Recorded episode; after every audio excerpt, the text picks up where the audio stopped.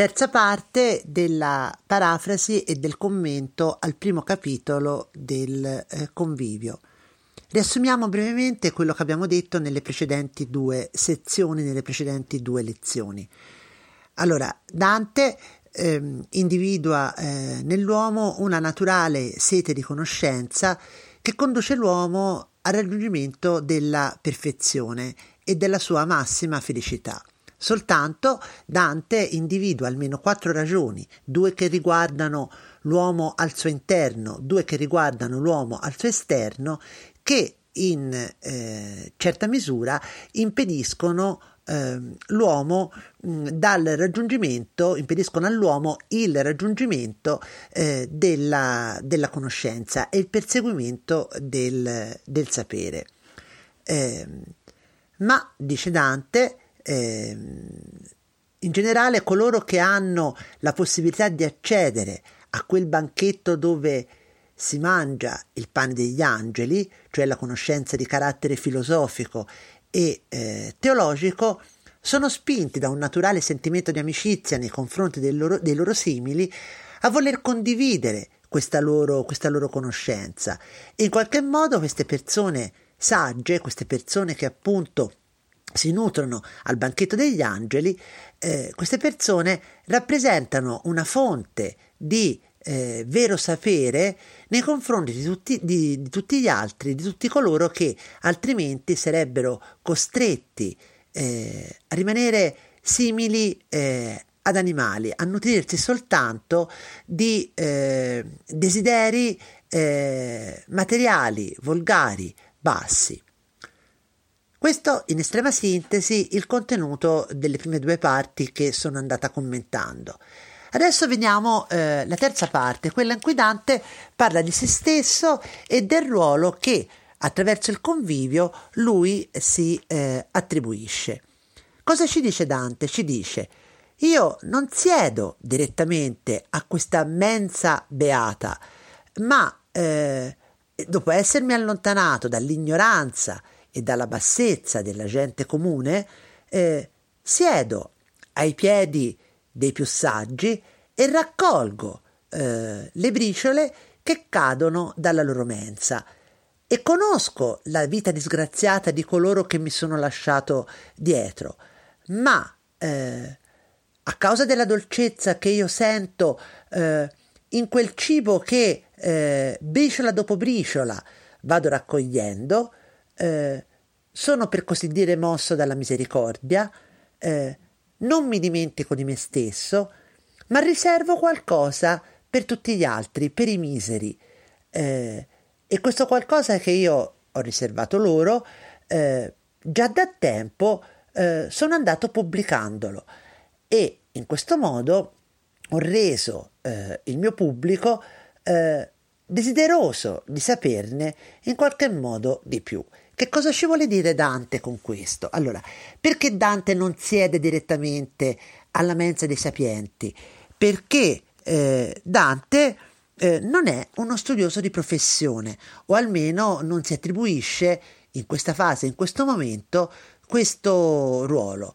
Non è uno studioso di professione, ma è qualcuno che ambisce alla conoscenza e quindi, per così dire, metaforicamente, siede ai piedi del, banchetto, del banchetto della saggezza, ai piedi del banchetto della filosofia.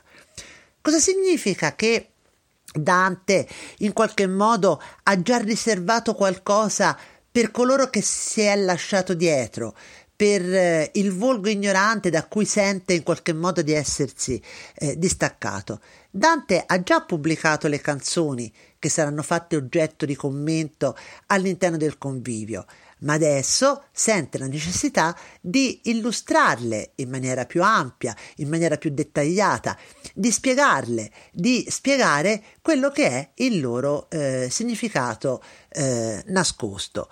Eh, e quindi Mm, ci dice Dante, continuando il suo discorso, eh, lui ora eh, vuole preparare una mensa per, eh, per gli altri, per coloro eh, verso i quali lui ehm, è spinto da un, un intento eh, di divulgazione e vuole fare, come dire, un convivio generale di quello che lui ha già mostrato e ehm, vuole fornire ai convitati quel pane che è necessario per una vivanda di questo genere, senza il quale pane questa vivanda non potrebbe essere mangiata. Ancora una volta abbiamo un'immagine metaforica. La vivanda sono le canzoni. Il pane è in qualche modo il commento alle canzoni medesime, senza, senza il quale pane esse non possono essere pienamente eh, assimilate e eh, comprese. Um, dunque, questo libro è appunto quel convivio eh, degno eh, di quel pane con quella vivanda, eh, la quale eh, sarebbe inutilmente offerta senza appunto l'accompagnamento del commento.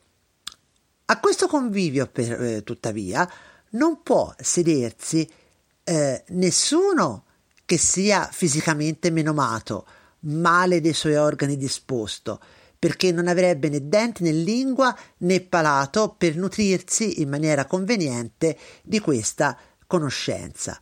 E non si deve sedere nemmeno nessuno che ricerchi e eh, persegua il vizio, perché, secondo Dante, il suo stomaco è pieno di umori, di sostanze velenose e assolutamente contrarie alla conoscenza e alla virtù, in maniera tale che non riuscirebbe questo stomaco a trattenere mai alcun cibo. Ma venga pure qua, dice Dante, chiunque eh, a causa delle preoccupazioni familiari o civili, delle occupazioni che queste preoccupazioni comportano, è rimasto eh, nella fame umana, nel desiderio eh, di eh, conoscenza senza essere in grado di, di soddisfarlo. Ehm, e, e, e si sieda ad una stessa tavola con tutti gli altri che sono in, allo stesso modo eh, impediti. E ai piedi di costoro si mettano tutti quelli che per pigrizia eh, si sono mantenuti lontani dai luoghi della conoscenza. Perché i piedi? Perché non sono degni di sedere più in alto.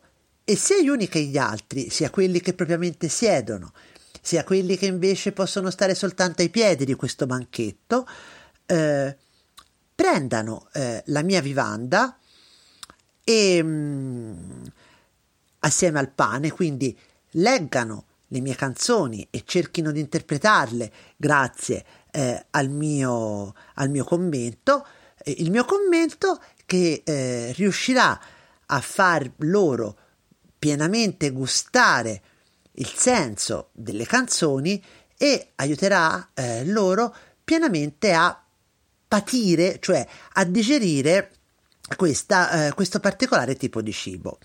Eh, la vivanda di questo convivio, sempre un'immagine, si continua sempre eh, eh, a utilizzare la metafora del cibo, sarà eh, disposta in 14 trattati di 14 maniere ordinata, cioè saranno 14 canzoni che tratteranno d'amore e di virtù, eh, le quali eh, senza il presente pane, cioè senza il commento che io offro in questa mia opera, eh, avrebbero comunque qualche oscurità, eh, sarebbero comunque difficili da interpretare, al punto tale che molti, che già le conoscevano, eh, avevano gradito più la loro bellezza che la loro bontà, erano stati in grado più di apprezzarne l'arte che non il significato e eh, il contenuto.